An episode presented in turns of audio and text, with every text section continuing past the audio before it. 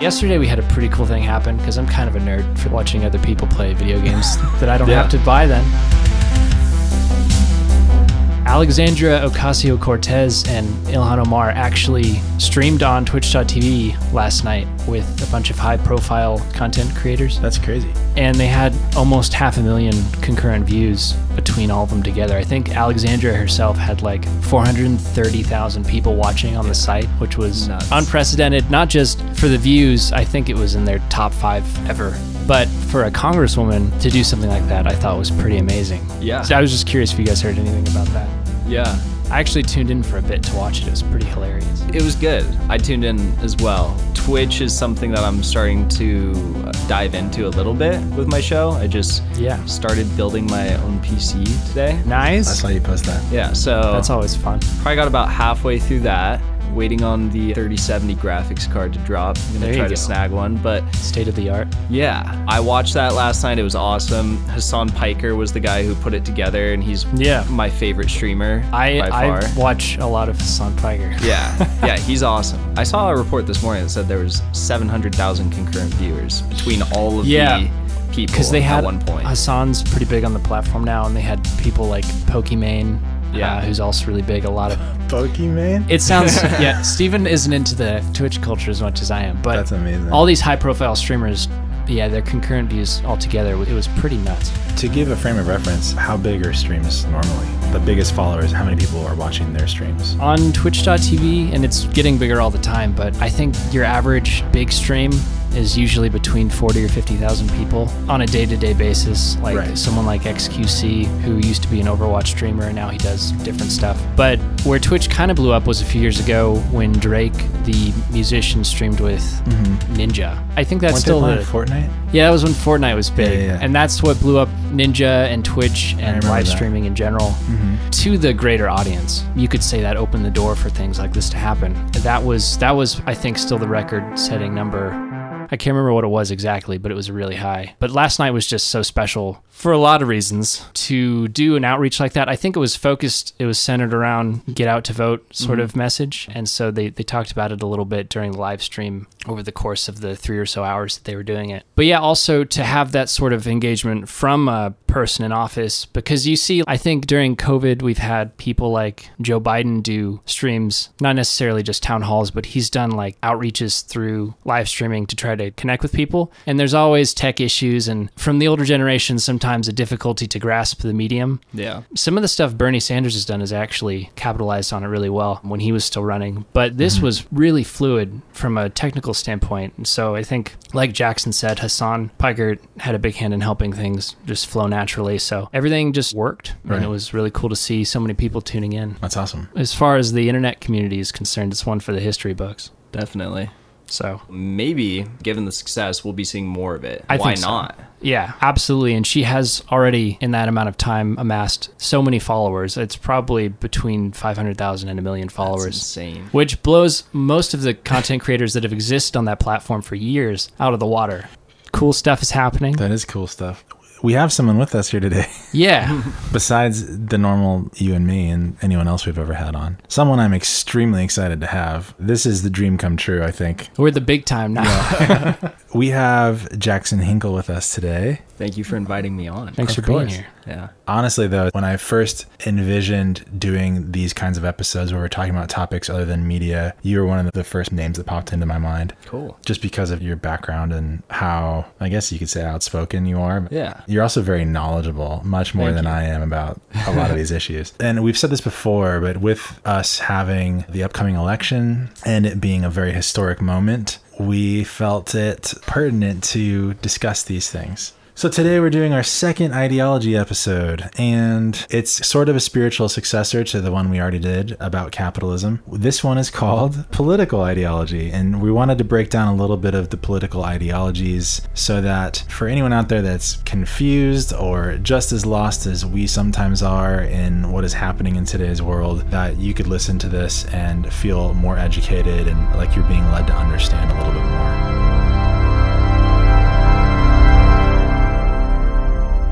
Let's talk about Jackson a little bit more really quick so you can get to know him. I came up with this bio. Hmm. Should I read it? Sure. I feel like an idiot reading this right Jump now. in at any time Yeah. to correct Steven. Probably pretty accurate. Well, I first met you at Pizza Port in San Yeah. Clemente. the start of any great relationship.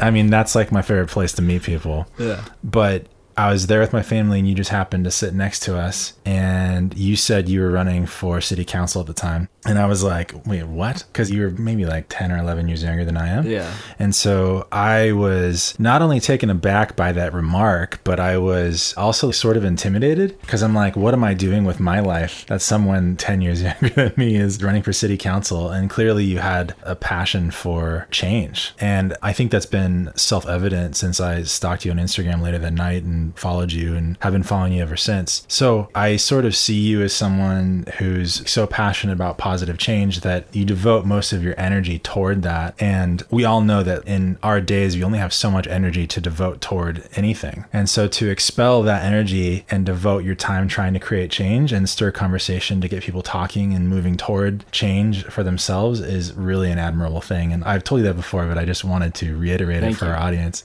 So your history, and you can jump in here and go, no, that's not what happened. but in the past, you've been a huge advocate locally in San Clemente, particularly for environmental issues. You helped lead an initiative that led to the implementation of solar panels on school campuses, mm-hmm. multiple school campuses. You led a campaign that reduced local school districts so that plastic consumption is reduced by 9,000 pounds annually, right? Yep. Awesome stuff. Damn. You also worked to hold Southern California Edison, the majority owner of the San Onofre nuclear generating station, accountable in their efforts to bury 3.6 million pounds of nuclear waste just 108 feet away from the shoreline of San Onofre Yep. State Beach. That sounds like in itself the synopsis of a new Amazon original film. You've served as a delegate at the National Summit on Nuclear Waste, where you worked to form an action plan to safely and ethically store Edison's radioactive waste off of the coastline. And you spoke at a United States congressional briefing on nuclear power plant safety. Yep. And then I was reading also that you briefed presidential candidates mm-hmm. on the same issue, right? Yeah, yeah. So separate occasions when those two things happen, but it's obviously been like a long-standing issue that I've been very concerned about, having grown up in San Clemente and surfing at Sano my whole life. So I briefed Tulsi Gabbard when she was running for president of the United States on the issue, and she's a congressperson from Hawaii, if you guys don't know. And also briefed Kamala Harris's team a little bit before she announced, but technically she was a presidential candidate also. um, and then Bernie Sanders, of course, also. That's awesome.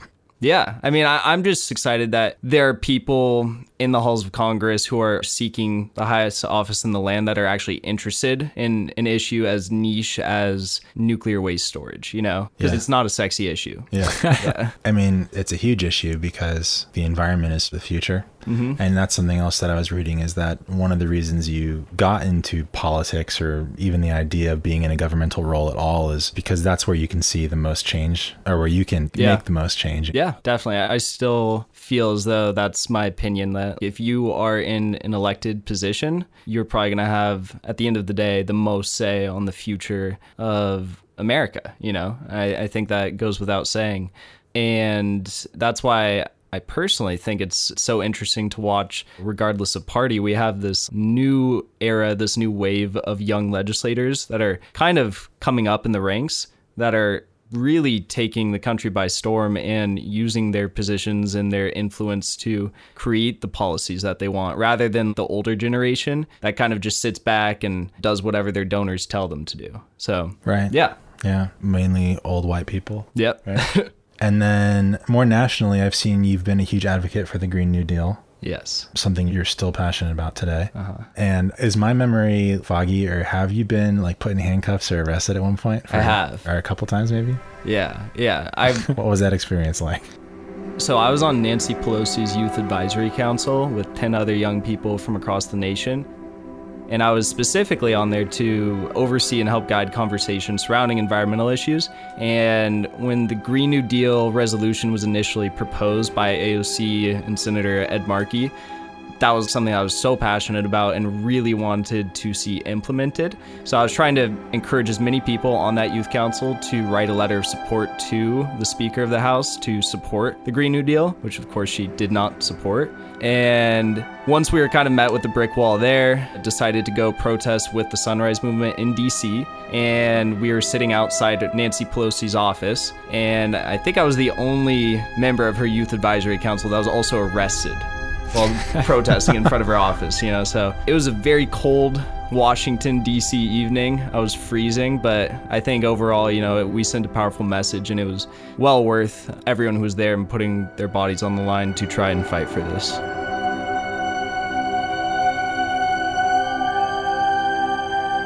When was that? 2018. That was yeah, 2018, December of 2018, maybe December, January. And you're 2019. only 20 now, right? I'm just 20 turned 21 in September. So you would have been about 18 or 19 at the time. yeah, yeah. That's so crazy. Uh, Jackson's pretty young for the people that can't see him. Well, he doesn't look young to me. He looks older than I am because of everything he's done and been through. And today you run a, a popularly growing online streaming channel called The Dive with Jackson Hinkle. yeah. Its description reads It is a populist left perspective on news and political commentary. We, being The Dive, are the leftist independent media that CNN doesn't want you to hear. Yeah. Do you consider yourself leaning more toward the left? I mean, yeah. because I remember we talked about presidential candidates and you said you don't really have a horse in the race. So Yeah, and I think that's an interesting point. I see voting as a moralistic practice. I don't mm-hmm. necessarily see it as something where we should be looking at the lesser of two evils. So I will not be voting for either of the two mainstream candidates as it currently stands in the 2020 elections and that's a very controversial hot take but yeah, yeah. it really is because I do see it as a moralistic practice, and the values that I have as a populist, leftist, a socialist, whatever you want to call me, do not align in any way with Joe Biden or Trump. So that's why I said I don't really have a horse in the race. When Bernie was still running, you were advocating for Bernie, Yeah. which yeah. would maybe put you to more of a democratic socialist in a way, or Yeah, I think in a lot of ways I'm and it, it sounds very scary, but it's not if you actually pick apart the policies. But I'm very much to the left, even of someone like Bernie, mainly looking at like foreign policy, mm-hmm. right? Because in America, Democrats, leftists, Republicans, conservatives, whatever, all kind of have a consensus on foreign policy in my eyes. And it's like just to screw over everyone else at mm-hmm. the advent of America. So that's kind of one of the biggest issues that I usually separate and define leftists on is people who are genuinely principled about not bombing innocent people across the mm-hmm. globe. you know, and Bernie is someone who, as good as he is, is not great on foreign policy. And there's and kind of tying it back to even what we were talking about a minute ago with young leaders who are standing up and fighting for a different future. There's many paleo conservatives who kind of align themselves with people like Tucker Carlson, who are really anti-interventionists, who don't support any of the wars we're in, are Republican on domestic issues, but differentiate themselves from the typical Republicans in that way. So I'm excited about the future because there's the potential for that overlap there between the left and the right. do you have like an ultimate goal of if you could get to a position in government, like where you'd want to go or what you'd want to do? Yeah, I always say that whatever happens, happens. If there's someone who's more qualified to fill a position than I am, then so be it. But until there's people running with a somewhat similar ideology to the one I have, I think I'll keep pushing for my ideology at every level. That's awesome. I'm often discouraged by the people that I see that are in charge of our country. Yeah. I think a lot of people are, and that's sort of why we wanted to do this specific episode. We need more people that have people that are more. Um, I usually like to phrase it as like I think we need more people who represent everyday American interests. And it sounds like such a cliche, you know, to say that. But really what we have right now is just American corporatism that is governing the country. And you don't have to like me to believe that. Mm-hmm. That's the truth on both sides of the political spectrum. If you look at the campaign contributions of all these people on the left and right who are elected right now, from Senate down to city council races, they're pretty much all bought and paid for already by major corporations or developers. Mm-hmm. and that was something about your campaign too when you were running that you didn't take any money. Mm-hmm. You were the most clean or something. Yeah, and city council races, usually you don't really have corporations buying out candidates and contributing ungodly amounts of money, Yeah. unless you're in a major city, of course. But in like small cities, mid-sized cities, which is San Clemente, 65,000 people, you get a lot of developers who start throwing, you know, $10,000 here, $5,000 there. And it's in an effort to ensure that that candidate, if elected, does zoning laws in a certain way or approves certain projects and maybe other projects. Interesting. So that's kind of how it trickles down to city council races. And it's really all the same, just with different actors and players, you know? Yeah. Yeah. I wanted to ask you something about that as far as donors and PACs versus more grassroots campaigns go. And I love that. And I'm curious how you feel having had experience in that area, and especially when you ran, I think it was in 2018, just narrowly missing out on the mm-hmm. the election. It was city council, right? City council, yeah. But how viable do you think that is for a movement like that going up against the corporate interest? Do you think it's something that, I mean, looking forward, like Steven mentioned, with the younger generation trying to hopefully distance themselves from that, mm-hmm. do you think it's something that could realistically happen, or are we sort of doomed to this? Talking about late stage capitalism. yeah, yeah, no, I think it's definitely possible. And the only reason why I feel so confident in saying that is because it's already happening, you know? And you don't just have to look at people like AOC to recognize that it's happening. And she is a great example. She was going up against a Democratic incumbent. I think he was like the fourth ranking member of the Democratic Party in the House of Representatives. She was outraised 10 to 1. And she still destroyed him on mm-hmm. election night. That's awesome.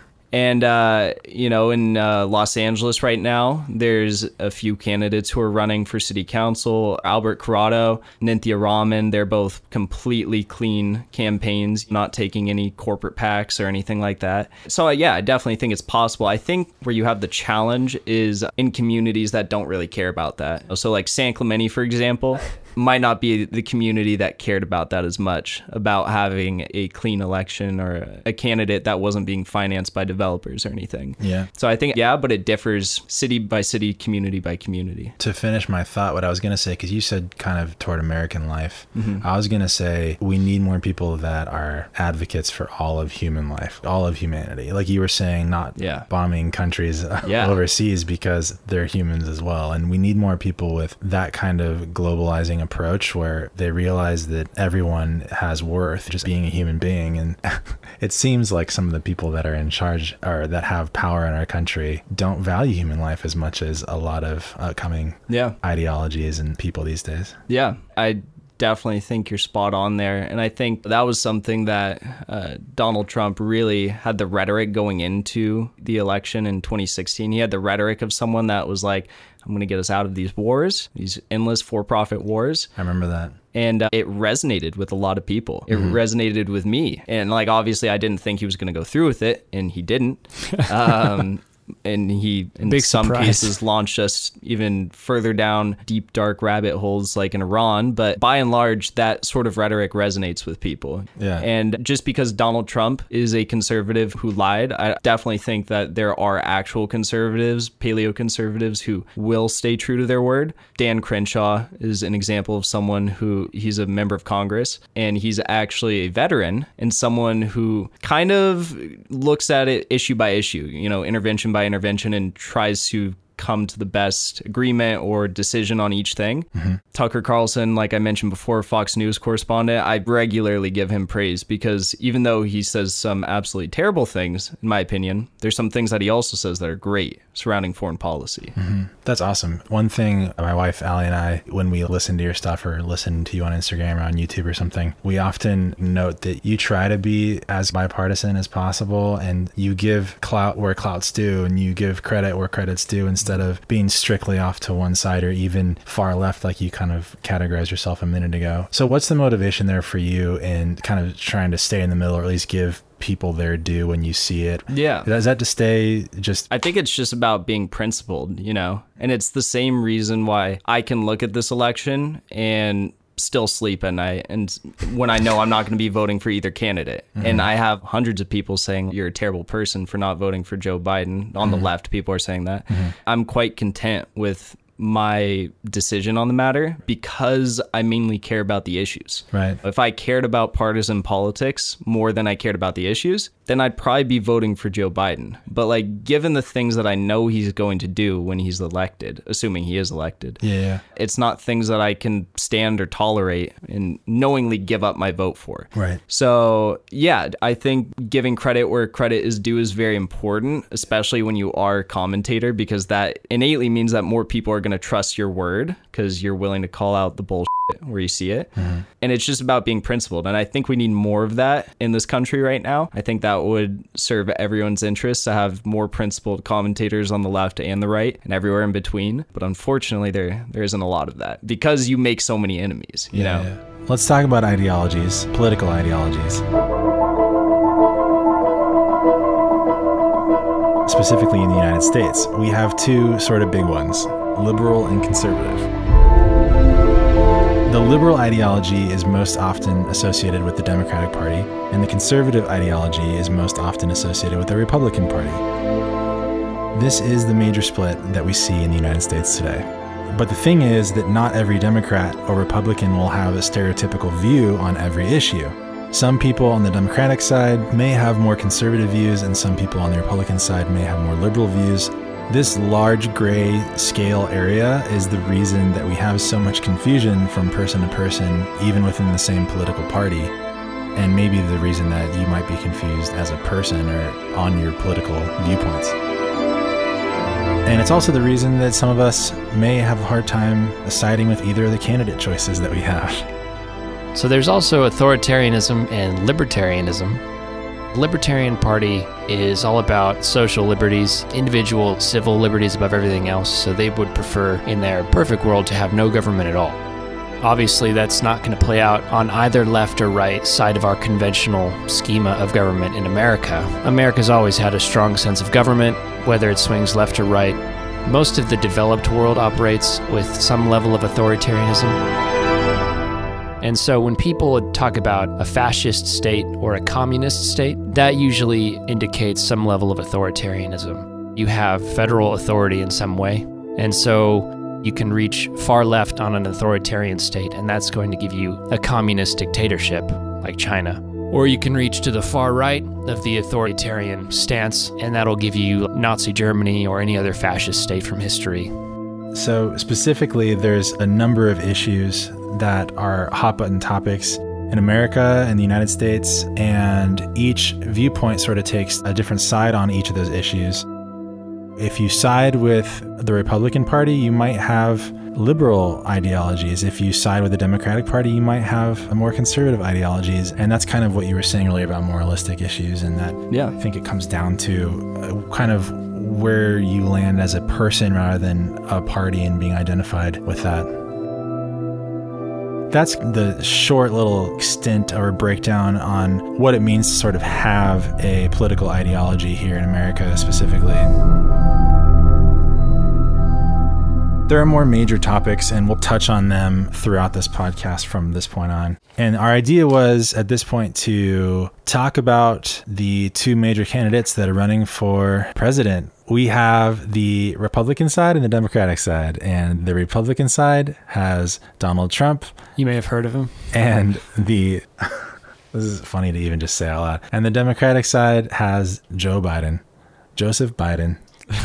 and Jackson being someone like we were just talking about who sort of can speak to both sides and also you know so much information because I think you eat up the information that comes out every day. I don't have as much of a passion for that. So you could say if something is a true statement or not, or if someone actually said this or that Yeah. which is amazing because a lot of people get confused on things that people said as you hear things from one side that say oh president trump said this or oh joe biden said this mm-hmm. and it's a misquote or a misinterpretation or they're spinning it to promote their own agenda Yeah. and so one of the things that i really wanted to do is go over some of those things because i think that you would know more than most my first question would be Are you familiar with President Trump and his administration being against human trafficking? Yeah. Because a lot of people don't really talk about that. And I saw something posted where they announced that the Trump administration is going to start a government organization against human trafficking. Mm-hmm. They went to ask for the media to cover it, and nobody had any questions, and almost nobody even showed up to ask questions about it. Yeah. So, why is Trump, even the good that he does, not really talked about?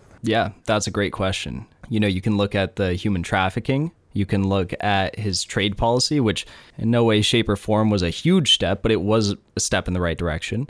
You can look at even some of the things that he's done for the black community in America, which is very controversial to say given he's like a white supremacist. but there's been some substantive legislating on behalf of the Trump administration that has been in the right direction surrounding black issues. And the reason for that, the reason why there's so much silence from the media surrounding his achievements that have been nominally good, uh, is because if you speak out in support of the Trump administration right now in the political climate as it stands, uh, you will be excommunicated. And that's not an exaggeration whatsoever. If you're an independent journalist, you will be pretty much, you know, blocked out of every single potential job opportunity if you are speaking out in favor of Trump. If wow. you are working for a mainstream outlet, they're just not going to let you do it. Wow. You know, and it's Noam Chomsky, who's like a philosopher that I follow a lot, he talks about the fact that these sorts of things happen before a person even is hired at a media company, right? That kind of thought process is to like, well, would this potential candidate for this journalist job cover Trump in a positive light or not? That's oh. sort of taken into account when someone's applying for a job. Wow. I think that's a solid question and something that, you know, should be posed to the correspondents and journalists at all of these major institutions. Um, and not only that, but it goes even further than why are they silent? And the question should be asked as to why they're criticizing Trump for some of the good things that he's done. So, pursuing open talks with North Korea, for example, not just willy nilly going straight for the bombs, you know, with, with Kim Jong un, I think that's a good thing, right? I think we should have a discourse between nations before you launch a war. Right. That's something that Trump has actually done. But then you get these pundits like Rachel Maddow on MSNBC who says that Trump is somehow complicit with the crimes, the atrocities of Kim Jong un because they're doing a photo op together. I think there's a lot of just anti Trump sentiment in the mainstream media that leads us in the wrong direction in a lot of ways, either from being silent or criticizing Trump when he's actually doing something good.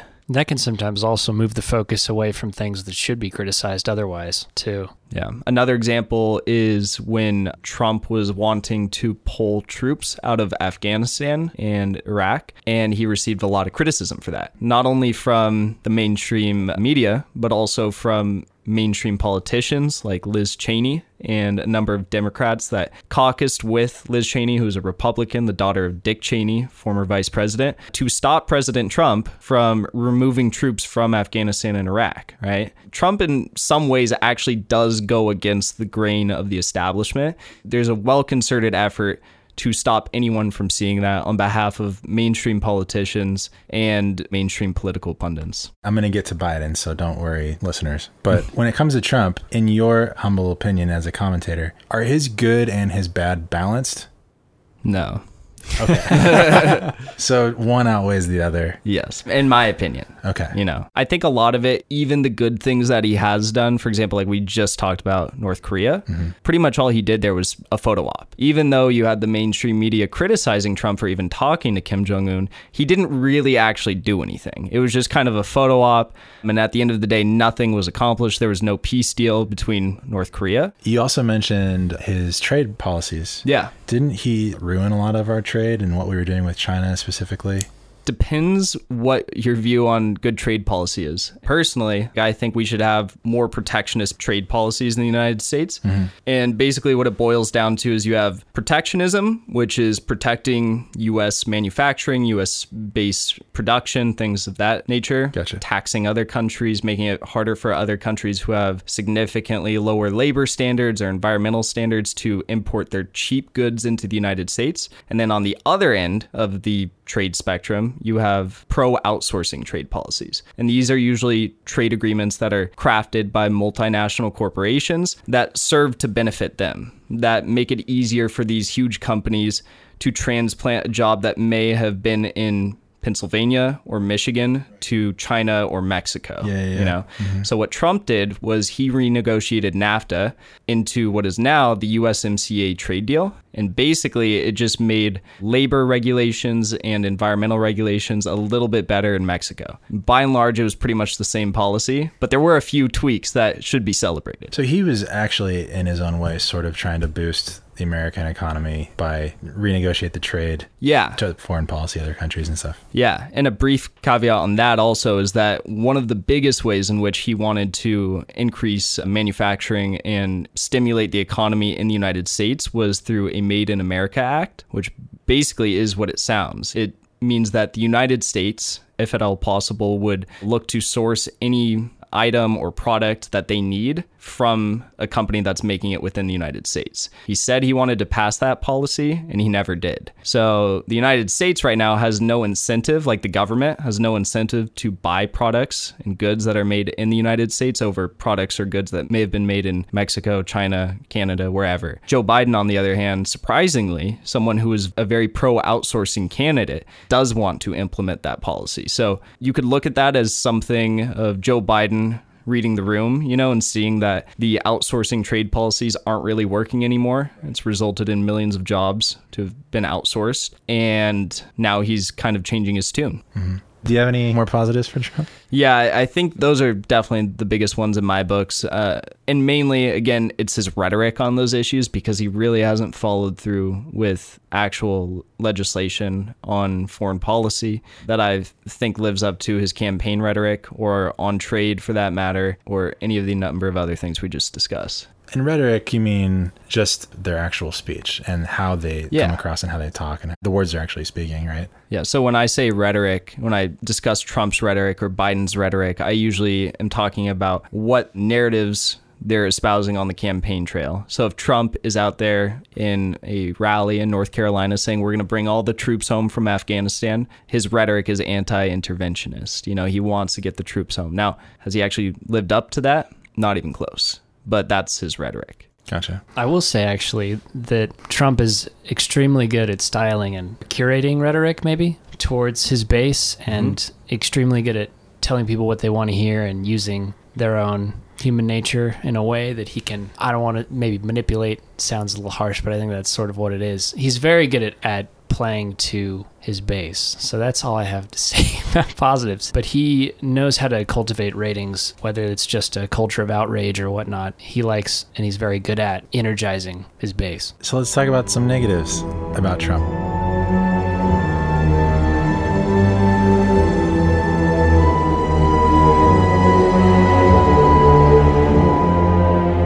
How does he get away with saying one thing one day and then the very next day claim that he didn't say that thing and get away with that? I've been wondering that for the past, you know, four plus years that he's been in public life. And I think it boils down to the fact that he is his own PR team. So typically with a PR team, if you have some sort of a scandal, you do everything in your ability and your power to divert attention away from that scandal. Trump is like a ticking time bomb of scandals. So as soon as you're concerned about one scandal, three hours later, there's a given that you're going to be concerned about something else, or that's going to be the talk of the nation, some other scandal. He's really good at that, and it plays to his advantage because, as you just brought up, let's talk about some of the negatives of Trump. I can't even pin one to the to the wall. You know, it's like I can't even think about one scandal because there have been so many or so many negatives, in my opinion. So yeah, I, I think that's a talent of his, to be honest, is the fact that he can divert attention away from bad things. To me, it's just lying. Yeah. Like it's just called lying. yeah. I think it might even speak more to the American people than Trump himself in, in terms of a cult of personality. And he seems to be just the person who has found the right place at the right time to be able to capitalize on that. So he can, it's like you said, say one thing one day and turn the next and say, I never said that. Or just like Jackson said, divert attention towards this new thing that's happening. He's able to rewrite history in that way. you can look at his base or look at the American public and say that, you know, maybe certain people care less about certain scandals or certain lies that he may have told. But I think as a whole, everyone across the nation has been desensitized to a certain extent throughout mm. this presidency. You know, Yeah. there's just been so much stuff that has happened that at the end of these four years, you look at something that on day one of the Trump presidency, when he was inaugurated on January 21st or whatever of 2016, that may have been a scandal back then. Now, that scandal, it's another Day you in the office? Yeah, it's another Tuesday. So I think you also have to look at that the fact that we've all been desensitized to a certain extent. When I think of the negative about Trump, I think about this whole wall issue and the fact that there have been multiple accounts of people talking about the families that are torn apart and put into horrible living conditions similar to like prison camps and stuff. The wall is a very interesting political discussion because Democrats, at various points throughout the last decade, two decades, have actually been in support of some variation of either a wall in certain parts of the border or increasing border security. Trump has made it obviously his campaign talking point, a border wall that Mexico would pay for, but never actually is going to directly pay for, obviously. But now he's saying is paying for through tariffs and things of that nature. It's really a political statement. I think a lot of people get fired up one way or another over the border wall. There's not a lot of construction that has been had on the border wall thus far, and we are now at the end of the first term of President Trump. It's a metaphorical wall. Yeah. Now, that has been in some part due to protesters, indigenous protesters like the Kumeyaay Defense Against the Wall. It's a group of indigenous protesters in San Diego, or San Diego area. They're on Kumeyaay land. And then there's also a group in Texas and then one further east that are actually actively stopping further construction of the wall by staging a sit in, which I find to be interesting. On the other end, you also have the actual real world impacts of Trump's immigration policy that have been playing out in the stories of family separation at the border, which is devastating. I think everyone can agree on that.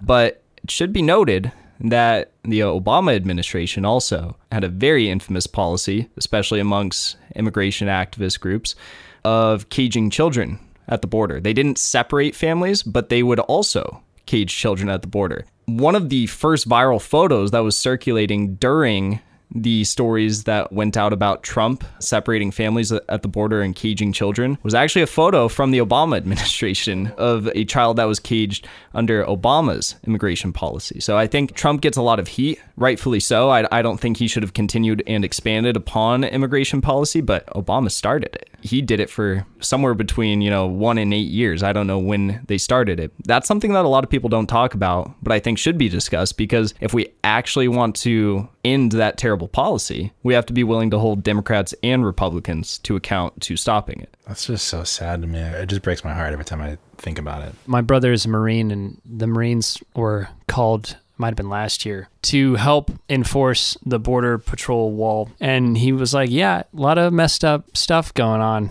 in those containment centers. Yeah. So many people packed into small spaces and stuff. Yeah. Like the horror stories you hear, but you're like, ah, you know, it's just another story, but it's it's actually happening. So And now you have stories coming out in Texas, for example, doctors in these immigration containment facilities, whatever they call them, doing mass vasectomies. Yeah, what is the that? hysterectomies. Is that true? Yeah, hysterectomies.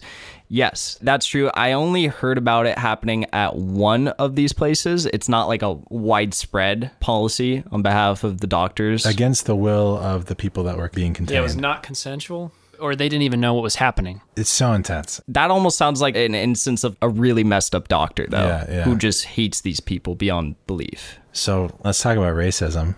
Okay. get get ready. Yeah. Here we go. Trump, would you say that he has racist tendencies? 100%. But I mean, Biden does as well. Well, Biden's got a pretty storied history with things like the crime bill. Again, that's one of those things that I think we have a better shot of actually addressing as a country mm-hmm. if we talk about it. Right. You see some Democrats that are like, yeah, Trump's a racist, but don't even think about talking about Biden as being a racist because he's definitely not. We literally have 40 years to prove that this man is a racist. And not only is he racist in his talking, in his rhetoric, using that word again, but in his legislating. He wrote the 1994 crime bill, which disproportionately crack down on people of color, black people. I'm wincing if you guys can't tell. There's a litany of things that Joe Biden has done, as has Donald Trump, over their careers that have been categorically racist. To be fair, at this point, it's possible that Joe Biden's dementia has eaten away the racist part of his person. It's personality. possible. Because he seems cool now, but you never really know what is genuine. Well, he was on was it Deuce and Marrow or something? He was on some podcast a couple months ago after he had already won the nomination of the Democratic Party. And Is this the one where yeah, he says- he- at the end of the podcast, he said, "If you're not voting for Biden, you ain't black."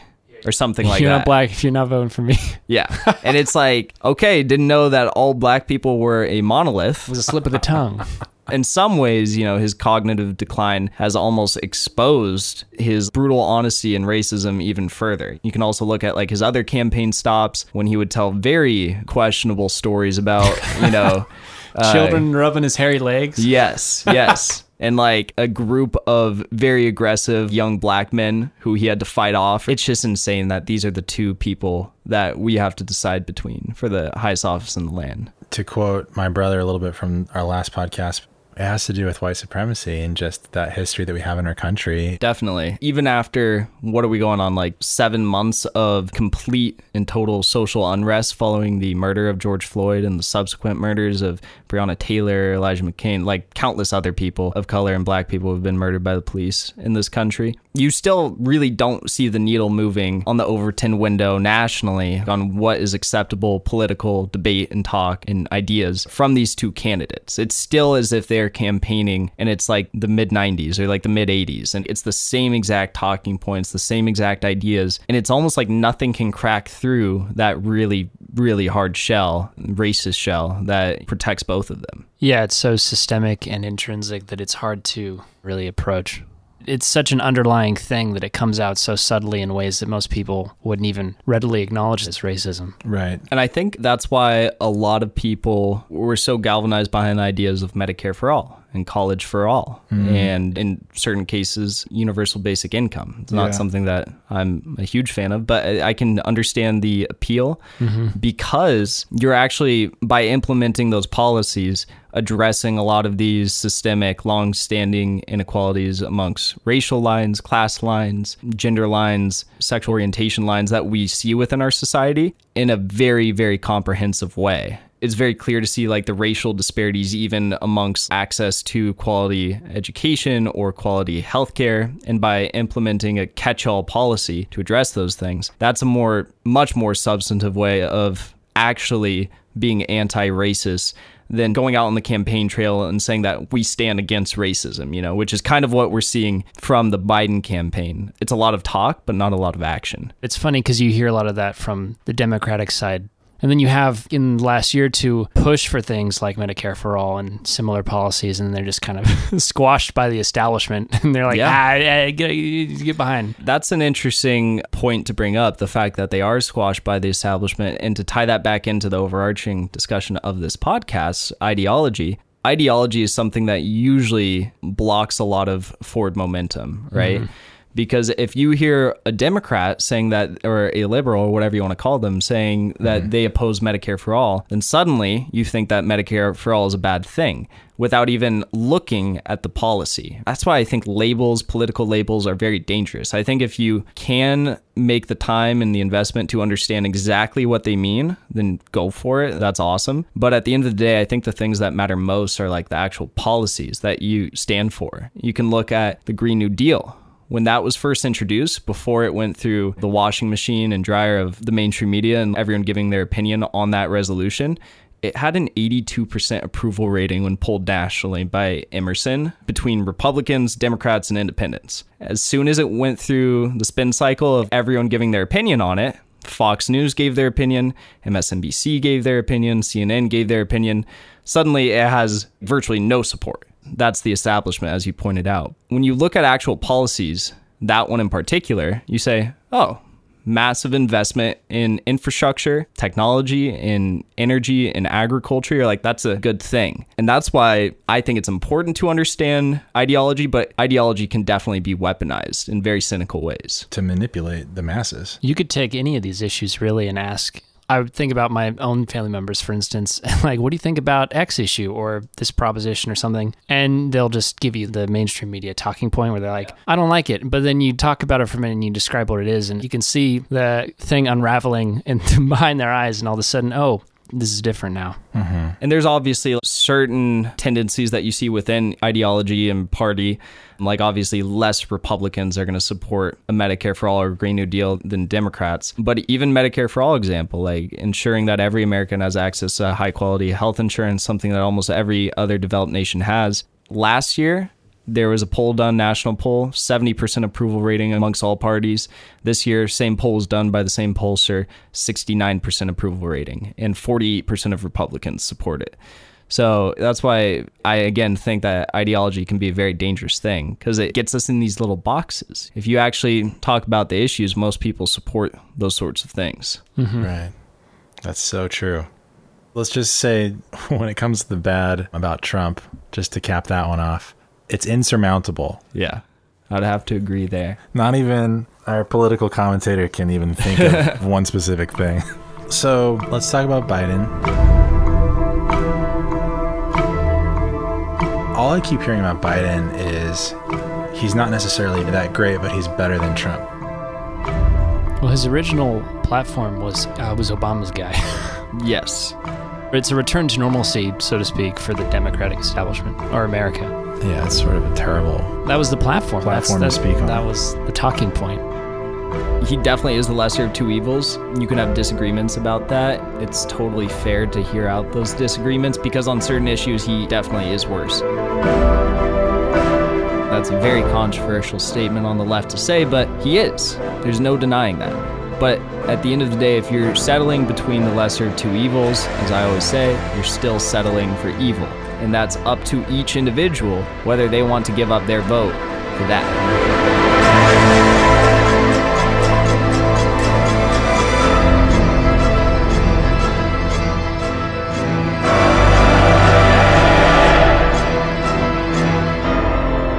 For some people, that's a reasonable approach to take in this election, considering on one end we have a neoconservative catastrophe, and on the other end we have like a, a still big but smaller neoliberal disaster. Some people want to take that move to vote for Biden, and I think plenty of people are. If you look at the polls right now, he has a 9.3 point lead nationally, I believe. Yeah, he's been surging across the board. And specifically in those key swing states like Pennsylvania, Wisconsin, Ohio, Michigan, even North Carolina, Arizona, all the states that he needs to win Florida if he wants to end up in a different place than Hillary Clinton did. So, yeah, one of the biggest issues that I think you could make the lesser of two evils argument is on climate change. And for people who understand the science of climate change, I think that's going to be an issue that resonates with a lot of people, especially younger voters. He has a very large climate plan. It's nowhere near the level of former candidate Bernie Sanders or Jay Inslee, who was the governor of Washington, if I'm not mistaken, who ran on a very pro climate plan. Joe Biden still wants to allow for fracking, which is a form of hydraulic fracturing that produces an immense amount of fossil fuels, methane specifically. But he will be moving towards a more renewable market. He will be focusing on investing in smaller community based permaculture agriculture, which is a step in the right direction. But at the end of the day, a lot of this climate policy that we've seen take the most aggressive action has been at the state level, actually, from California. And then the rest of the nation has kind of followed in suit. So if you're looking for a leader on climate change, look no further than the state of California. Joe Biden's not going to go further left than Gavin Newsom. Uh, another issue is healthcare. Joe Biden's plan is going to maintain the Affordable Care Act. He is not even going as far as Hillary Clinton went. Hillary Clinton's healthcare plan was to cover 10,000 more people than Joe Biden's plan actually covers, so he's taking a step back there. But the most popular position on healthcare is Medicare for all uh, nationally amongst the voting base. So it's a bummer that he's caving to his donors' interests over the interests of the American people. But again, that's a lesser of two evil argument considering Trump wants to effectively eliminate the ACA, at least eliminate protections for people with pre existing conditions. Beyond that, you could look at immigration. You could look at the Iran deal, which is something that we had from the Obama administration. Joe Biden wants to get back into the Iran deal, something that Trump pulled us out of and launched us closer to a potential World War III um, by doing so. But beyond that, Trump and Biden are, are, similar in a lot of ways, and I think far more similar in ways that most people on the left wouldn't like to admit tax policy. Joe Biden does want to increase marginal tax rates above people who are making $400,000 annually. He has said that he's hesitant to remove Trump's tax plan immediately. He wants to stall on that. I'd assume stall as we recover from COVID. As foreign policy goes, they're pretty identical, with the exception of the Iran deal. When you look at immigration, there's obviously differences. When you look at basically every other issue. I, I don't see like a whole lot of differences. So let's talk a little bit more into what ideology could mean for being liberal and conservative, mainly in the extreme. As we move further into this very, very odd political climate where there's an increasing amount of division between the left and the right. And I think that's being exacerbated by figures like Joe Biden and by figures like Donald Trump, who, again, really don't represent the interests of the everyday American, but are kind of just in their positions to sow division. I think in a lot of ways, even though Joe Biden says he wants to unite the country, as we see that division continue to expand, and those types of figures who are exacerbating it continue to be lifted into these positions of power, you're going to continue to see very far right wing and far left organizations and figures become more prominent because people are kind of being pushed out of this weird center of America and being pushed to further extremes. There's always the joke of like, who knows what's going to happen after election day? There might be a civil war.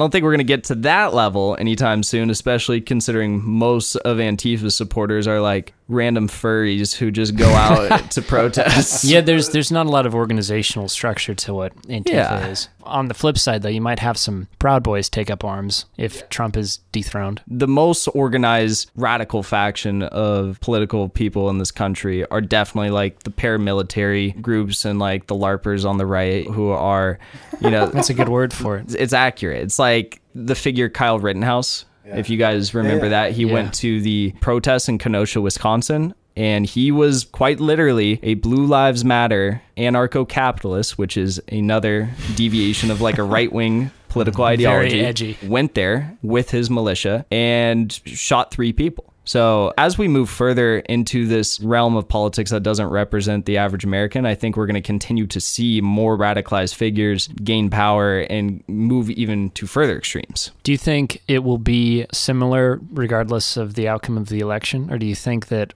for instance, if Biden's elected, if there will be any movement back towards some sense of harmony or something like that? No, honestly, I think we're pretty screwed either way. One of the things that Biden loves to tout is that he has a bunch of Republicans who support him. Mm. But the Republicans who support him are few and far between. They call them never Trumper Republicans, people who say, I, I would never support Donald Trump, but I am a Republican that group of people is so small. I mean, all you have to do is look at Trump's approval ratings within his own party. You see they're always well within like the high 90%, which is unheard of, unheard of amongst a sitting president at the end of his term. Really, the support that Biden gets from Republicans are like random political figures of the establishment from like the Bush administration. It's not your everyday Republican that was a Trump supporter in 2016 that mm. is somehow now miraculously crossed over to supporting Joe Biden, who's like a carbon copy of Hillary Clinton. It just doesn't make sense. Right. Okay, let's talk about the pandemic. The thing that's basically affected everyone over the last year, which, in my opinion, sort of has spurred particularly our generation and anyone that has the potential to vote or be a voter into actually learning a little bit about our country because they're being affected just like everyone else. And usually people don't really care until they're affected, right? What I've heard, and you can again correct me if I'm wrong, that Trump wants to try to reopen everything, and he's kind of an advocate for that. And Biden wants to shut everything down again. I don't even know if that's true, but I'm curious if you know. I think if we had had more aggressive action across the board during the first wave of the pandemic, we'd be in a much better position right now. Nationally, in the United States, we have a far higher infection rate and far more deaths per capita than any other developed nation by and large like when you look at like Europe or when you look at Australia or Canada most of the nations with the exception of a few have lower infection rates and even lower death rates than the United States. That being said, we never really exited the first wave of the pandemic. It did trickle off a little bit. Lulled a little bit. Yeah, it lulled. But compared to most other nations where they were seeing no new cases, no new infections, or no new deaths over extended periods of time, we never really had that in the United States. Like we were still having hundreds of people die every single day. That all being said, whether you call this next thing we're about to launch into a second wave or a dramatic extension of the first wave of this pandemic, you have some scientists who are saying, some leading scientists and public health officials who are saying that this next wave is going to be less lethal and who are already seeing that in Europe.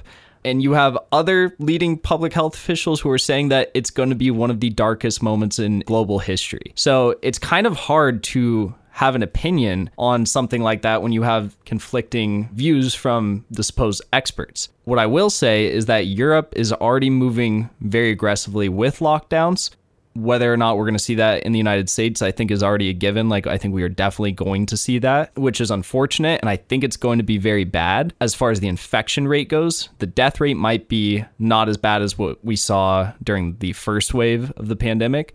Hopefully, very soon, we're going to be getting a vaccine. Now, whether or not that vaccine is taken by enough people to create herd immunity is another discussion. Trump has said that he wants to put out the vaccine before it, it finishes phase three of the trial period, which is something that I would, as someone who understands basic science and trials for vaccines and drugs, like that's something that you should not do. Is that why Kamala said I won't take Trump's vaccine? So she did say that during the debate, and I didn't like the way she said it because it sounded so political. She's like, if Trump says to take it, then I won't take it. Right. And it's like, I get what you're saying, but you made it just sound so partisan. You know? yeah, because of Trump. Yeah. Yeah, instead Yeah. of yeah. for example, like if Trump completed phase three of the trial and said, like, take it, I think that would be a reasonable thing to do. If he doesn't allow phase three to complete, then I probably wouldn't take it. I'd wait till phase three does complete and the public health experts say to take the vaccine. Trump, he's an advocate for stimulating the economy and reopening as fast as possible, which is why he wants to expedite the vaccine even before it's done, right? Correct. And then Biden wants to close down. Is that true? Here, Kamala has said that they want to close down for like at least six weeks or something like that again. My understanding is that they want the science to guide the potential lockdown. If infection rates reach a certain point, then they would move forward with either a partial or whole lockdown. Mm. Personally, like I think that's the best thing you can do because the approach of herd immunity and not locking down at all didn't work so well. I think it was Sweden or Denmark that tried it and from what I heard, it did not work as anticipated and there were many regrets on behalf of the public health experts in that nation that were trying to do that and thought it would be an appropriate approach to dealing with the novel virus outbreak. But if miraculously somehow this vaccine came out and like we did reach enough vaccinations to where we had herd immunity, I don't think that Kamala Harris or Joe Biden would willy nilly shut down the country. At a rally a couple days ago, Trump was out there and he was like, Joe Biden will listen to the scientists, Oh, yeah. trying to mock him for listening to the scientists. And he's like, if I listened to the scientists, we'd be in a depression right now. And I was like, well, we kind of are headed towards that. You know, like we're not technically in one right now, but we're very close to that. And the fallout of this pandemic over the next several years is going to be felt far more harsher than we're currently even feeling right now, I think you can kind of see where we're heading. You can see the ways in which support has been prioritized for major corporations over small companies and startups and the American people. Major corporations received like billions, billions, trillions of dollars in bailouts, whereas small businesses and your everyday individual received virtually nothing. Hmm. Crazy. Oh God. Does that assuage your fears, Steven? No. Yeah. Yeah. I mean, here in the state of California, we have Newsom, who has and just in my humble opinion, which probably means nothing, has overcompensated in lockdown measures. Do you do you personally agree with that overcompensation? The flip side of that is the devil's advocate side is that he's doing it for the least among us, which are the people that are most at risk. I think as a preface any conversation about like whether someone erred too much on one side or the other, it's like we should all recognize that these people are just everyday people who are trying to make decisions on the fly, off the cuff, you know, and they're just trying to do the best thing for everyone. Mm-hmm. Obviously, Gavin Newsom, who is the governor of like the fourth or fifth largest economy in the world, California, doesn't want to run it into the ground. Mm-hmm. But there is criticism to be had there in hindsight of what he did. I think you can look at the beaches, for example. Many people saw beaches as a potential vector point or vector center for the spread of the virus. And I think there is some truth, some merit to that claim. But where there is not truth to that claim, in my opinion, is when you're out surfing, when you're out trying to just find some peace and quiet in the middle of a pandemic and exercise, and you're by nature distance away from people because you don't want to hit them with your surfboard.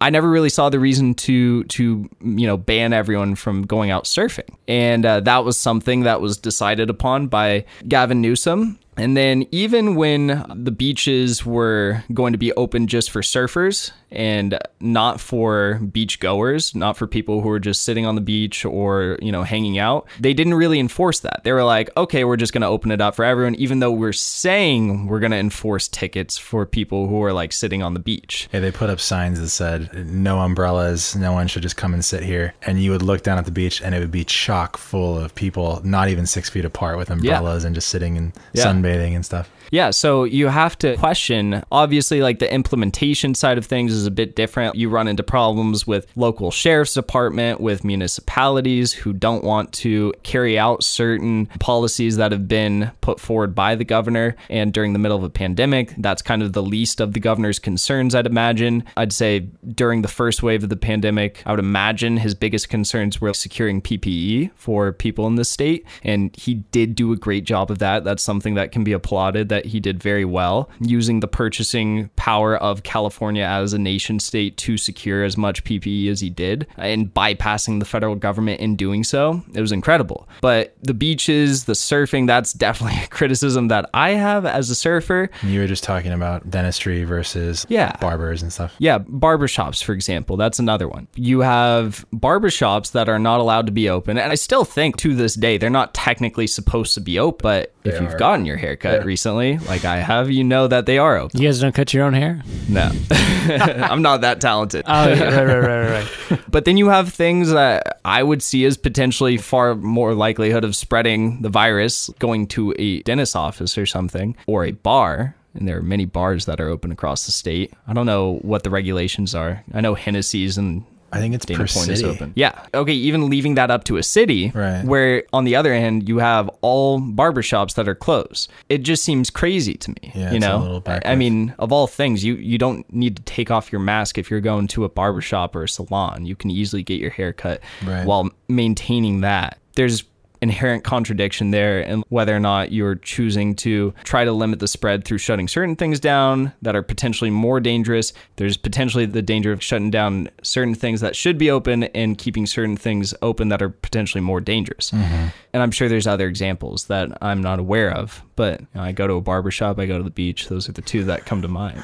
Are you in favor, like Trump, of reopening the economy in this time, or do you think that's a bad move? I think right now, if you were to reopen the economy, that would be the worst move. Just because, you know, we are whether we like to admit it or not, we are about to head into this second wave, regardless of whether the death rates are going to be high or not, because we have developed some drugs that have been able to minimize the deaths of COVID patients. Mm-hmm. The infection rates are still going to be very high. And with a COVID infection, as everyone knows by now, you can have varying degrees of that infection based on how much of the virus you're exposed to. And if you are on the end of having been exposed to a lot of the virus, virus, you could potentially have long-standing health issues, you know, that mm-hmm. stay with you long after your infection goes away. Mm-hmm. So, what's happening right now is exactly what happened during the first wave. There were major major outbreaks across Europe, specifically in northern Europe, which is what we're seeing right now. Mm-hmm. And as time goes on, as we hit flu season, we are going to see likely, I mean, who knows, right? But we're probably going to see an incredible outbreak in the United States. Apparently, this flu season is supposed to be one of the worst. I mean, on top of the pandemic, it's supposed to be one of the worst that we've had in the last 10 years. There's supposed to be four different strains Wow. going around. I saw yesterday there was a Russian fitness influencer. He has like 1.1 million followers. I followers. saw you post that. Yeah, 33 years old, looked like the fittest guy in the world. He passed away from COVID. Yeah. Again, that's Russia, that's in Europe, that's where this outbreak is currently taking place. So, this narrative, this notion that it's only old people or very, very young people who are dying from this is obviously somewhat true, but it's not a given. Yeah, totally. One of the most timely things that's happening right now, running up into the election, is the Supreme Court justice stuff with Amy Coney Barrett is the appointee, right? And I was curious if you could give us any insight on that, if you have any thoughts. Obviously, it is an unprecedented thing, being the timing going into the election, and sh- she's just an interesting character for different reasons. I was just curious if you had any thoughts on what's going on there. I mean, I don't have a lot to say about her personally, but I, I have a lot to say about the appointment process as a whole. But what I will say about her personally is that she is an ideologue, like we talked about with Pence earlier. Seems to be a lot of that on. they run in herds. They do move in herds. She's very much a evangelical Christian fundamentalist, from what I understand, and she's also a very well accomplished legal scholar and a person who has proven herself throughout her career as being a talented individual at what she does. And I think you can have both of those things ring true. What I will say about the appointment process, which I think is the interesting thing here, is that now for I don't even know how many times we've had a president who didn't win the popular vote. They're always Republicans. It's crazy how that works. A president who didn't win the popular vote that is appointing another Supreme Court justice that's going to have a lifelong term on that Supreme Court. I think the craziest part about this all is that there were multiple attempts that could have been made by the Democrats, by Nancy Pelosi, even by Chuck Schumer, who's the Senate Minority Leader, to stall and potentially block Trump from getting this appointment passed. And they made no effort whatsoever they could have done things like asking for unanimous consent on every single item that was brought before the Senate, which would have delayed proceedings immensely over the next several weeks. Potentially until Trump is out of office, if that happens. That's one way they could have stalled to try and prevent what's her name? AB, ACB? Amy- yeah, Is that Amy- what they're calling her? ACB. ACB from from being nominated and appointed. They could have obviously this has huge political ramifications if they would have moved forward with this, but they could have again impeached Trump on any of the number of things that they left out of the first impeachment articles. I think uh, most notably the emoluments clause and Trump's violation of it. That was a big one. Yeah, the reason why they left it out is because a lot of Democrats are complicit of violating the emoluments clause, which, if you don't know, is basically accepting some form of payment or gift or something from a foreign entity and then doing favors on behalf of that foreign entity once you're elected into your position of power. Treason. Yeah, fun.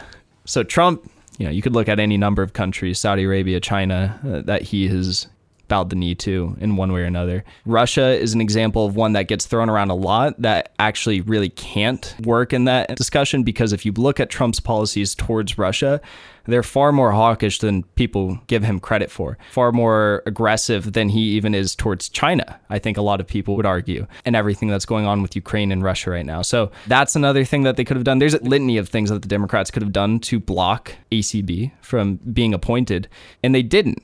And from my understanding, according to Politico, who was reporting on this, they said that senior Democrats did not want to ruffle the feathers of anyone who might be offended by Democrats pushing up back against a well accomplished woman who would be nominated to the Supreme Court. They thought that that could potentially lose them voters and decided to prioritize that over, again, a lifelong Supreme Court justice. So I'm not entirely sure what the political parameters are for pushing through a nominee like this. But is Trump able just to do this then before? This is unprecedented. Right. There have been many Supreme Court justices that have been nominated and appointed within an election year. But as we all know, Anything can happen. Republicans set the precedent during Obama's last year in office and said, we're not going to do that anymore. Famously with Merrick Garland, they said, we're not going to appoint in an election year. Mitch McConnell was very stern about that. They set a precedent. And now, many of those same actors who said that they would never do that, they would rather let the people of the United States decide the next president and have them decide who is going to appoint the next Supreme Court justice a lot of those same actors, Mitch McConnell, Lindsey Graham, they're all now, of course, saying that eh, there's nothing wrong with appointing a Supreme Court justice in an election year. Let's get ACB in there. So uh, lots of hypocrisy there. Yeah. Makes you think about term limits sometimes. or packing the court. Yeah. I mean, Trump has his band, and this is going to have a very negative connotation, the word cronies, but he does have his team of people that he has cultivated throughout his years in public life that he placed in key spots within his administration. And then the moment that they turned on him, they're gone. It's very simple for Trump. Like if you're not on Team Trump, you're gone. So anyone that was in the Obama administration that did not like Trump, which was virtually all of them, uh, they were gone. And it sounds crazy because we live in such a partisan world right now, but that's kind of uncommon. Usually there are figureheads from the previous administration that are kept as you move over into the new administration. Obviously, not in the most powerful positions, but you usually keep some people within the administration as you cross over. Trump, of course, did not do that. So he differentiates himself there. Because of actions like that, is the Trump administration, in your opinion, one of the most, if not the most, fear based administration within the last hundred years? I think George Bush definitely rivals him. Junior? Yeah, yeah. I'll go out on a limb any day and argue that George Bush, Dick Cheney, they were the worst administration of all time, right? Like Okay. far worse than Trump. And I think all you have to do is look at foreign policy and the amount of wars and interventions and coups that the Bush administration started and compare that to Trump. Sure, Trump exacerbated a lot of those. He increased intervention, he increased drone strikes, as did Obama in many cases. Mm-hmm. But Bush started all of that. That was a new era of foreign policy that Bush even differentiated himself on from the previous administration of his father, right? If you've seen the film, what was it the Dick Cheney film? Vice? Vice, Uh, yeah. With, It's a- with a lot of- Christian Bale? yeah, Yeah. a lot of that was from Dick Cheney. It wasn't even George Bush because, as we all know, he's a dumbass. But It was the Dick Cheney. Dick Cheney is like Pence, but worse in a lot of ways. I'd probably argue that they are a more fear based administration. They were a more fear based administration because all of the endless wars that we've gotten ourselves involved in that are predominantly for profit were started on this fear after 9 11, right? That we need to go in and get the bad guys. Even though we never went into Saudi Arabia, and 15 of the 19 hijackers on 9 11 happened to come from Saudi Arabia. Saudi Arabia happens to fund all of the groups, the non state terrorists, jihadists, Sunni fundamentalist actors like Al Qaeda, Al Nusra, Al Shabaab. Taliban to a certain extent. All of these groups that are so bad and we all hate, we never went after any of them. And now Trump gives them all via Saudi Arabia multi billion dollar weapons deals. So it's a crazy world we're living in. Word rhymes with coil. It's oil. True. Is there any hope? Jackson in the world, is there any hope? I think there's definitely hope, or else, like, I think there wouldn't be so many people that are actively trying to change things. Mm-hmm. I think that goes without saying. But as far as mainstream political parties go, is there hope? We have yet to see. I, I don't know. Do you think we could ever see like a third party? Because No. that's one of the. Yeah. I'll stop you there. Not here. Why? Why? It is crazy because in so many other nations across the world, they have like six political parties or seven political parties. The elections just down in Bolivia just wrapped up.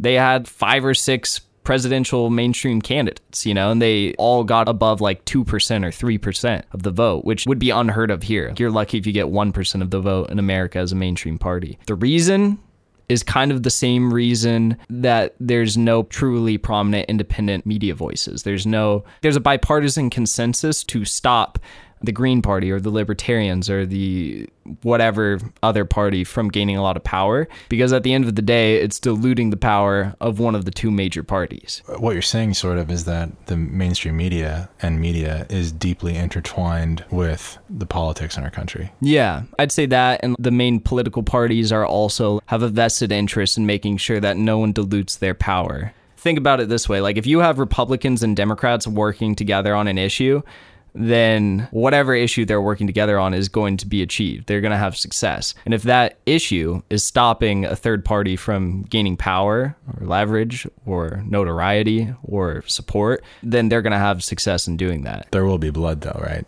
Like, there will be compromise, at least. There, uh, Probably, right? Well, as long as the compromise is in service of maintaining both of their yeah, power structures. yeah. That's where their common ground is. Is both They parties want want, to power. remain They both want power. and they're fine trading off presidential elections as long as they're still the top dogs. yeah. That's yeah. why Bernie had to run as a Democrat, even though it's definitely not. they're a lot farther left than standard Democrats, which are a lot farther left than what they would be in any other country. Or Does right, someone rather. like Bernie want power? I mean, he might. I don't know. Do you see him as somebody who's like, I want this position? He's a thousand years old. He's got enough money to live the rest of his life and like have enough money for his kids and grandchildren, you know. He is a millionaire. He's been doing this for his whole life. His whole life. He has no reason other than to advance the issues that he cares about to get in that office of the presidency into the White House. So, yeah, I've al- I've thought about that a lot actually, and it's kind of funny because I do not think that he wanted to run for president. He is far too old to be like carrying himself around the United States. Would probably rather be sitting in Vermont on like some grassy field and playing baseball. But he was out there pursuing these policies, not because he's going to have more checks from Goldman Sachs, not because he's going to be a fan of Citibank or Chase or Wells Fargo, but because he truly cares about the issues that he's trying to advance. He's, in Batman terms, he's the hero we deserve, yeah. but not the one we need right now. Yeah. Well, also the one we need right now, but Yeah. not the one that will get elected, apparently.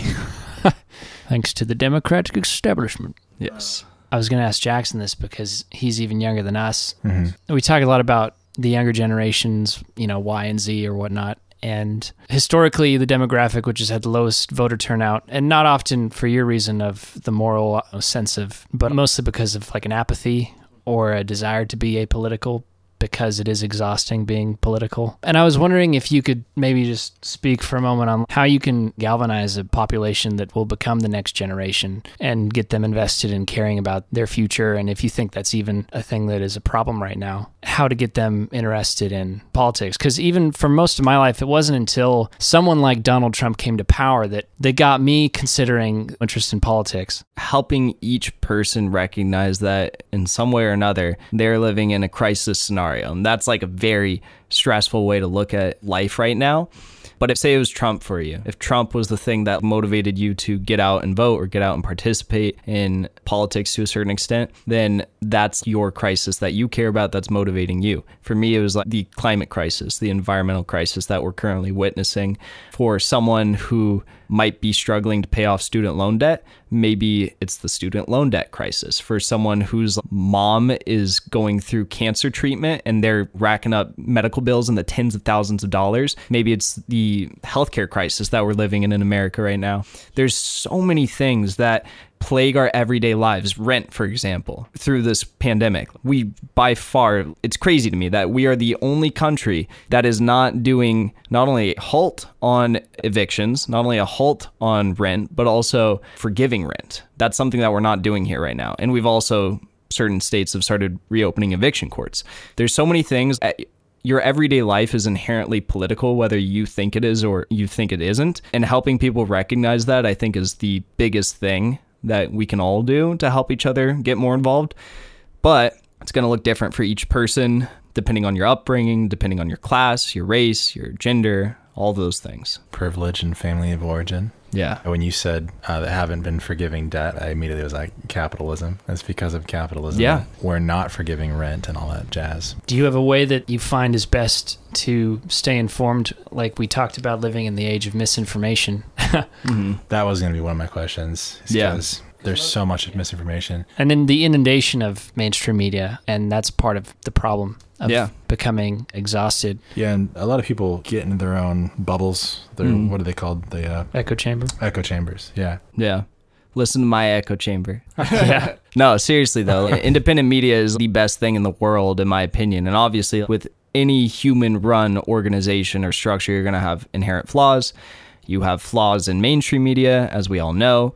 But if you have a media, if you have a news source that is not reliant upon ads and sponsorship fees from major corporations, then you're going to get a much more accurate portrayal of the world of everyday events than the media outlet who does rely on those things. If you watch CNN, you might care about climate change, you might care about the future of our planet, and you might rely on people like Chris Cuomo or Don Lemon, who are both correspondents there, to give you an accurate portrayal of what's happening right now in the world surrounding the climate crisis. And then as soon as their segment ends, you see ads from ExxonMobil, you see ads from Chevron, you see ads from like all of these fossil fuel companies, and you're like, what is going on? You know? So if you prioritize your media, whichever way you like it, if you're like more of a moderate, if you are a far leftist, whatever, from independent sources, you're going to have a better understanding of the world we're living in. One thing I will say is there are many people who portray themselves as independent outlets or independent commentators. Like mm-hmm.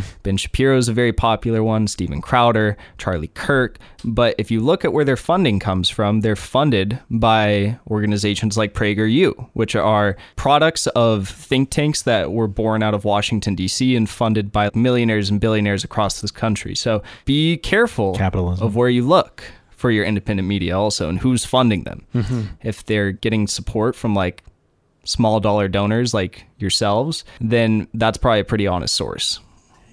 Your ma and pa journalists.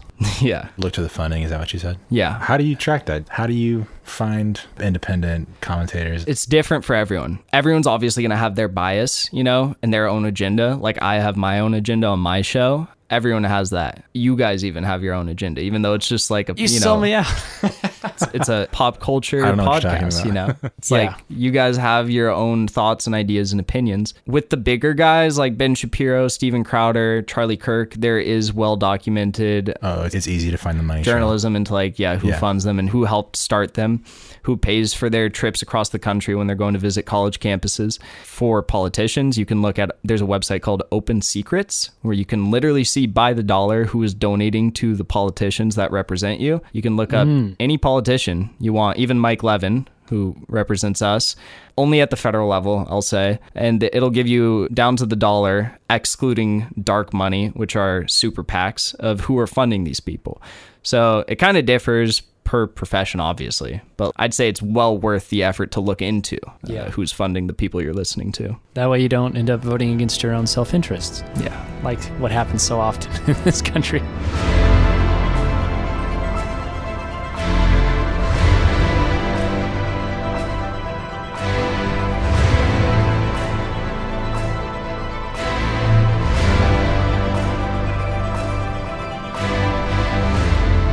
Final question. Just coming back to the whole theme of political ideology. One of the biggest misconceptions, but also one of the things that keeps people in resistance to just politics in general is that it feels like this game of manipulation and rhetoric, as we talked about before, and saying the right things, and people just arguing all the time, and they're so tired of hearing all the arguing and so forth. Is there anything that you could say to counter that as someone who you really have your ear to the ground and also have been working alongside these people? Is it a game? Is it all just saying the right things at the right time to persuade the right groups and manipulation? Or are there actual concrete reasons we should be listening to these politicians in our lives?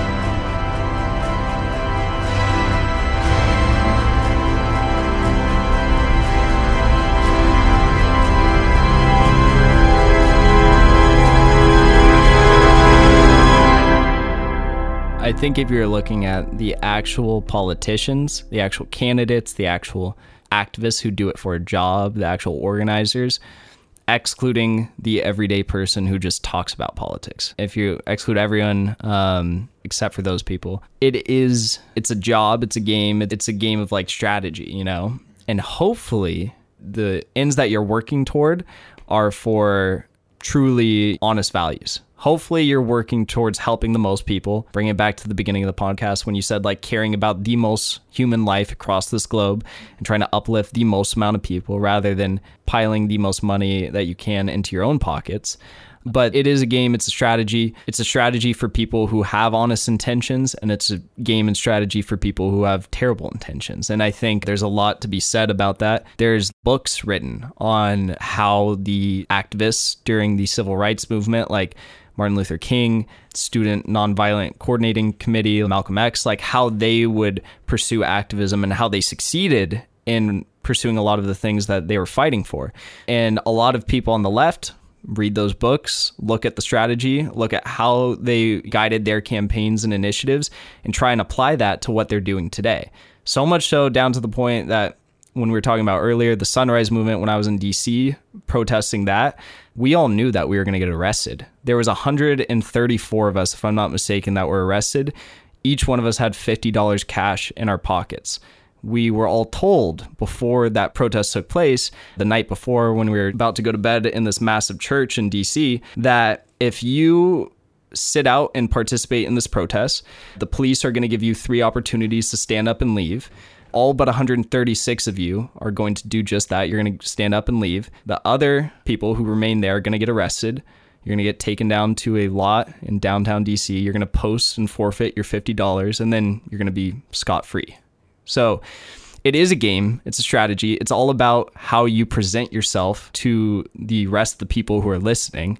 And hopefully, you influence them in the right direction and even better, inspire them to join you in that movement when you are commentating or, or just in any issue that you are inspired to take upon for yourself, do you feel like you're being genuine to yourself or do you feel like you're participating in that game? It's both. It's okay. both. It's good. And is that fun for you? Do you get energized yeah. by that? Okay. I think it's the only way I can and so many people do what we do because hmm. if you're not treating it as I wouldn't say a game. Game makes it sound like it's not important, you know, but like Well, to me it's like it's you're weighing something. Yeah. Because you think about what do I want to do as a career or what do I want to do in my life that makes some sort of impact on the world or whatever it may be. And you weigh the outcome of okay, can I do this and still have a family, or can I do this and still be true to myself, or whatever it may be? I'll say one thing surrounding just that. Uh-huh. The most important thing out of all of this, as being a political commentator, a politician, an activist, is you can never sacrifice your core values.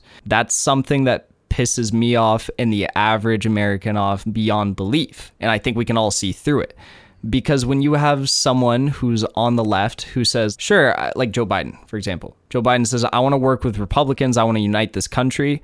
Great. That sounds awesome. I love it. Let's all unite and sing, you know, songs together and dance around a kumbaya. Yeah, do that. but at the end of the day, if Joe Biden is only working with Republicans by sacrificing his core values, then what good is that?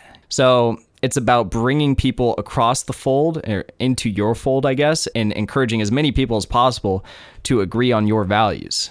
And um, obviously, you're going to put the strongest argument forward.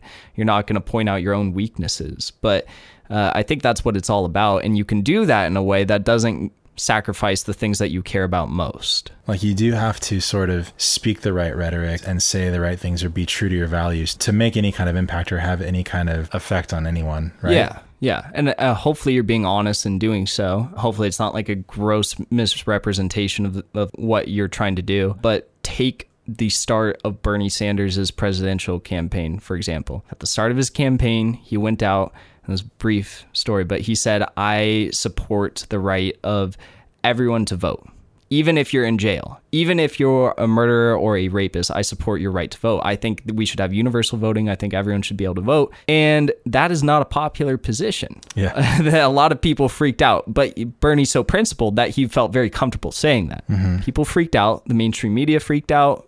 A lot of people on the left and the right freaked out, and you never heard Bernie talk about that ever again throughout his whole campaign, even though he does believe that. Right. So that's kind of what I mean when I say you don't actively point out your own weaknesses, even if you don't see it as a weakness. You know, it's right. like you have to be working to affect the most positive change possible.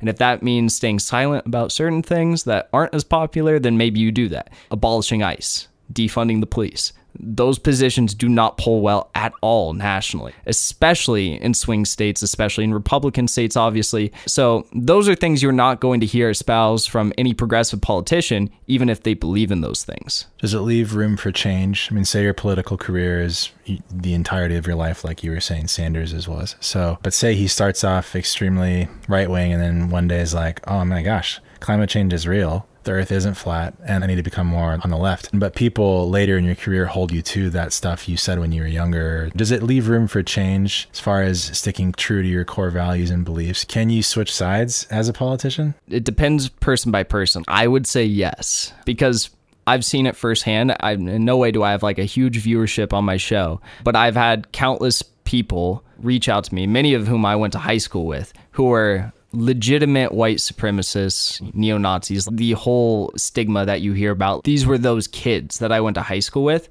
And after months of either debating in a colloquial sense through DM on Instagram or shooting them a video that I think they might like, something like that, a lot of these kids reached out to me and said, you know what? I was an idiot. Or you know what? I had the wrong idea. And you have brought me into your fold. I'll also add without sacrificing my positions. You know, like these are things that I care about. I'm willing to put out publicly on a video. And I'm like, that's awesome. That's literally the coolest thing I've ever seen. And I totally support you. And thank you so much for changing your views and being able to recognize that.